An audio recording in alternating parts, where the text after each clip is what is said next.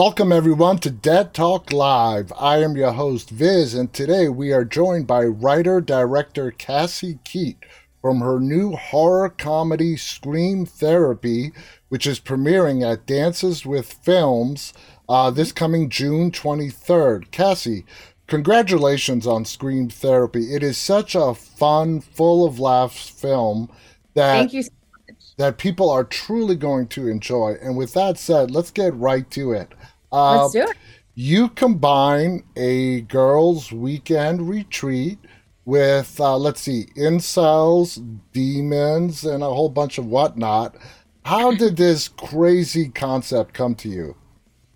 Um, well, during the pandemic, obviously, you know, we were stuck inside uh, for two years, and uh, during that time, I I was really climbing the walls, just sort of going crazy. Um, and I was on Twitter way too much, and there was just so much going on, like you know everything that happened in Charleston and like Roe v. Wade. Where's that going? And yeah. there was I was just so angry and and freaked out and having and and stuck inside and I just wanted to write something for me to just like let it all out. Yeah. Exactly.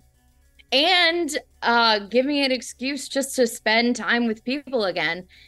So we just kidnapped like 20 of our favorite people and just went out to the desert and made a movie. and it was I I think like we could not have made this movie if it weren't for the pandemic because we you know, I was able to take off time from my job yeah. and, you know, and we had all just been separate for so long that being able to come together, we filmed this um, in October of 2021.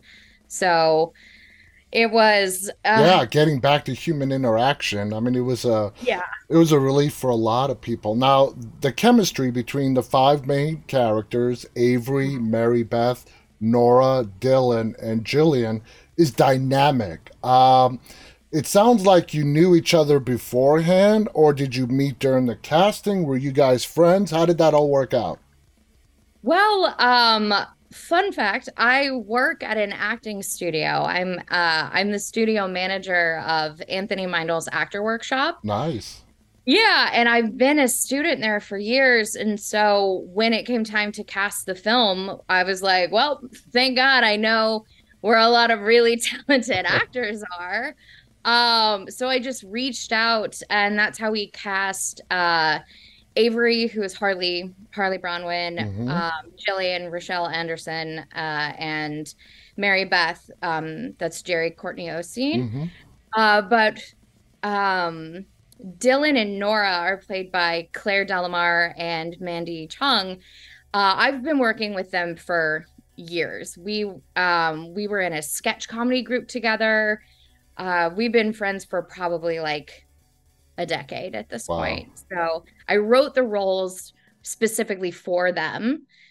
And they're also co-producers on the film. So we Excellent. all wore a lot of hats. Yeah. That's awesome. Now there are many references throughout the film to Nicolas Cage. Uh, you know, hell yeah, a legendary actor uh, and, a lot, and a lot of other notable quotes from other films like The Dark Knight Rises.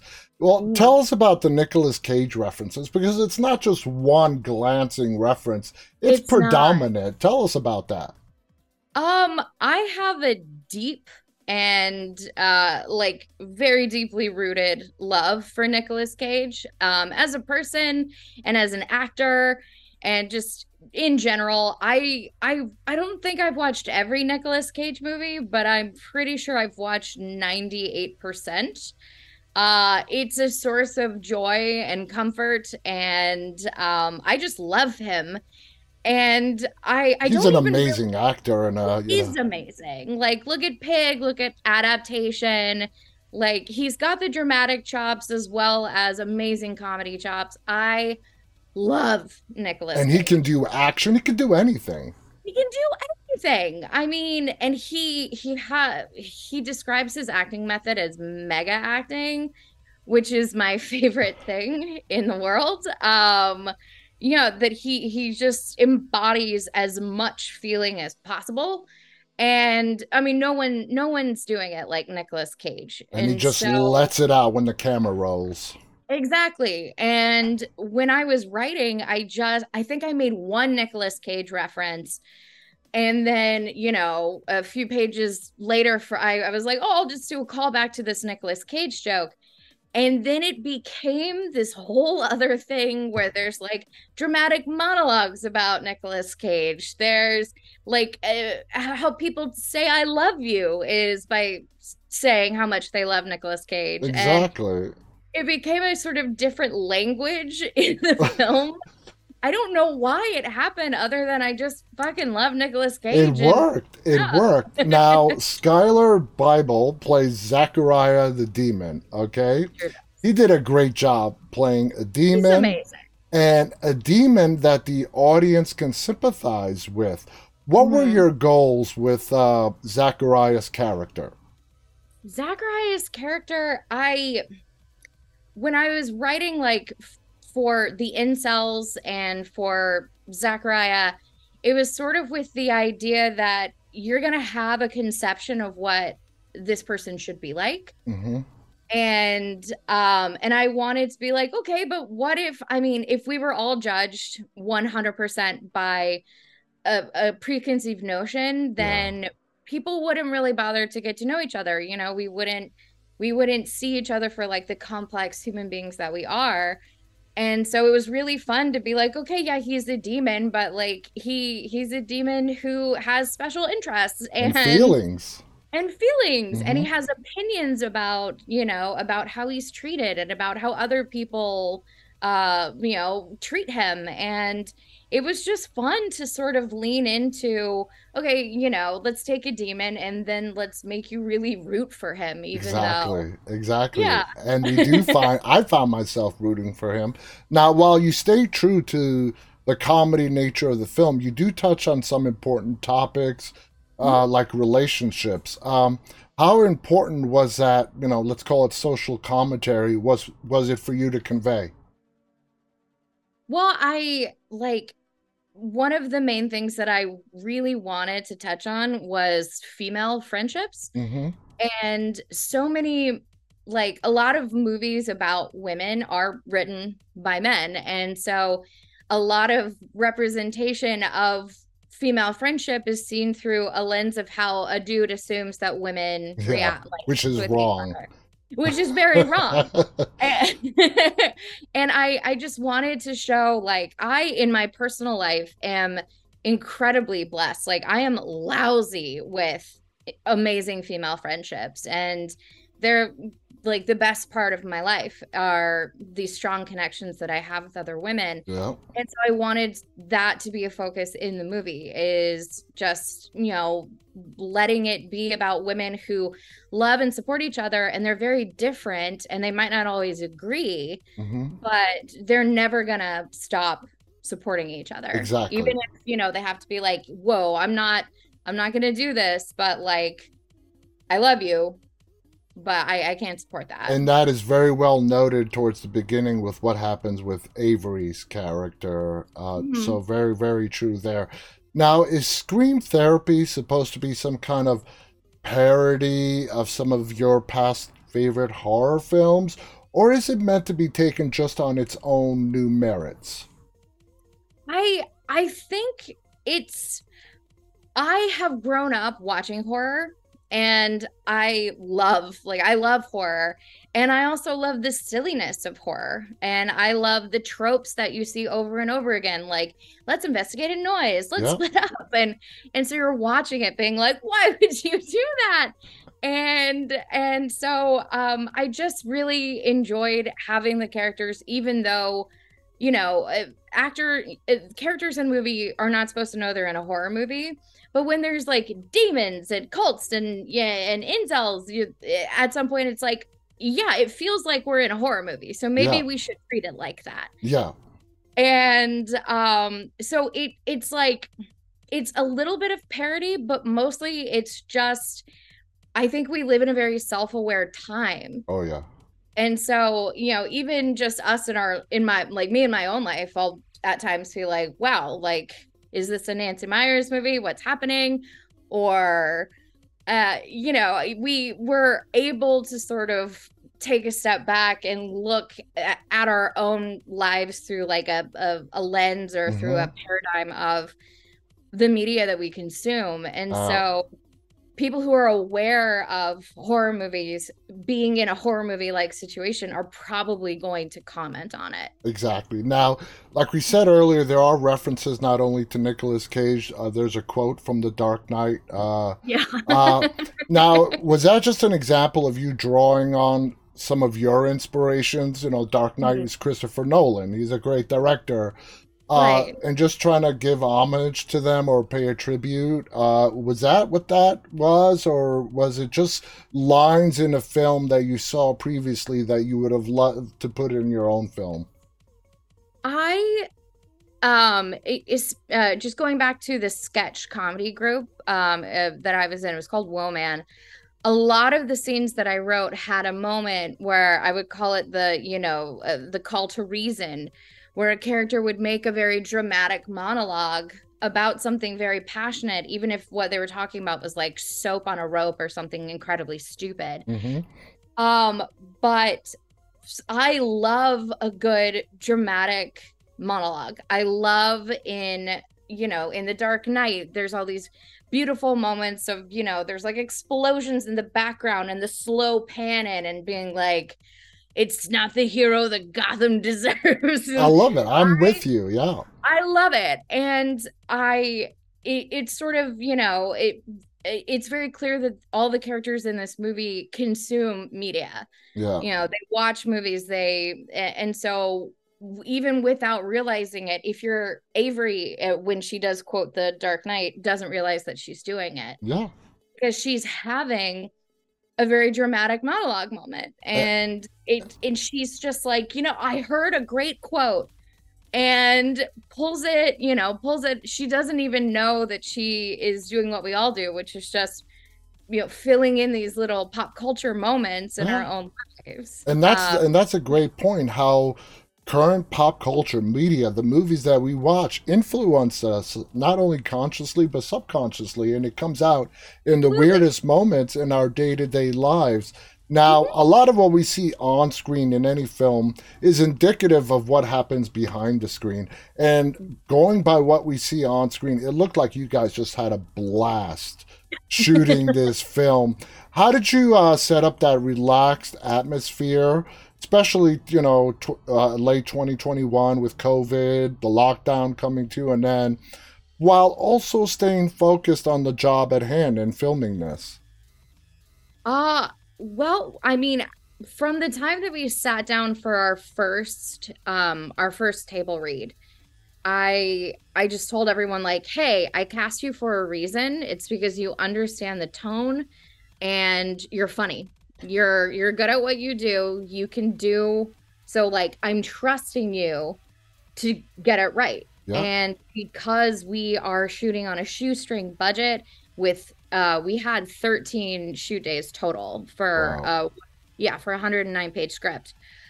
Uh, I was like, guess what? You get no more than five takes. So when you, um, when I say action, I want you to bring me your ideas. I want you to come I, I don't want to see hesitation. I, I want you to make a choice for every single scene.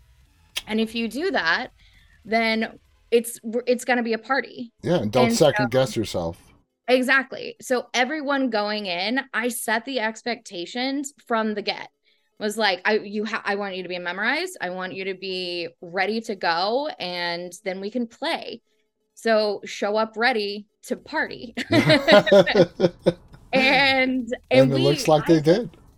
Yeah, they did. I think we only had more than five takes, maybe like three times in the whole shoot. Wow. Everyone was nailing it like take two, take three, take four, and we're like, print, move on. We're we got it. Awesome. And yeah, and that sort of gave everyone this sort of uh, a sense of like, oh, okay, I know what I'm doing. I'm good at my job. I'm going to do it in five or less, and then we're going to move on. And we wrapped early pretty much every single day on set. Wow. Well, you know, that's yeah. that's the signs of a great director. Out of the five women, there really isn't a leader in the group. Uh, if there was one, I would probably have to say maybe Avery. What are your thoughts on the I- group dynamics? On the group dynamic, I like Avery is our point of reference. So I'd say like she is how the audience gets into the movie. So I'd say she is kind of the leader, but at the same time, she also is very much along for the ride. Yeah. The five of them just sort of have this hive mind. You know, it- one person will have an idea and be like, I'm going to do that. And everyone will either be like, that's a terrible idea. Let's do it or they'll say that's a great idea let's do it uh and so i think uh of the five of them there's no the, it, it's a meritocracy you know there, there's no head of state it's just uh an amalgamous five person entity of love and uh, There's no intense peer pressure or anything No. like that, and that's that's very that's shown very much when they arrive at the desert. Now let's Mhm. talk about uh, Jeremiah. He Mhm. is a brainwashed incel cult member sure is who realizes that everything he has come to believe in his whole life is completely wrong as the Mhm. film progresses. Uh, now, incels are a group primarily founded and propagating on Reddit. Uh, what does Jeremiah represent to you? Jeremiah rep to me, Jeremiah is so much uh like Jeremiah is the young men on on Reddit hmm and on YouTube. He he was raised with you know, he grew up in a world where everything that was force fed to him was accepted as truth and because he had no other reference and obviously you know it, it's uh it's a pretty it's a pretty big leap from like i i was raised in a commune by a psychotic incel who tells us to murder women on a full moon. Hmm and To spread uh, their and- seed. exactly. To like go around and just keep growing a community of uh of women hating and murdering um monsters. And so it's hard to be like oh that's the same as you know a, a, a guy named patrick on reddit. But if patrick on reddit is just immersing himself in all in in this propaganda that tells you to hate women and that tells you that men are better or that the white Christo fascist nation is should be in charge like if that's all you're consuming then that's what you're to believe. And so with Jeremiah I wanted when I first started writing it I was like fuck you Jeremiah but it's hard to not have empathy for Mhm. someone who has been lied to And he has he really has Yeah. no other point of reference. To him, exactly the realizations that come to him throughout the film are just so intense. He he has no clue how to survive with any Mhm. other information. Now you have a, a role, Acid Knife. How would you how would you describe your character, Acid Knife? Uh, my character Acid Knife was me sitting in the editing room with our amazing editor Justin, and there was just a a, a shot where we cut to one of our characters uh, is on acid, and we cut to a knife, and I was like, oh, okay, in post we can, yeah, we'll Yeah. have someone add like a fun effect to it, but because we didn't have the effect at the time. I was like, oh, I'll just throw my voice in there so when people watch it, they know that she's high. But then we were so we laughed so hard at just this dumb little voice going like, Catherine it, I'm sharp.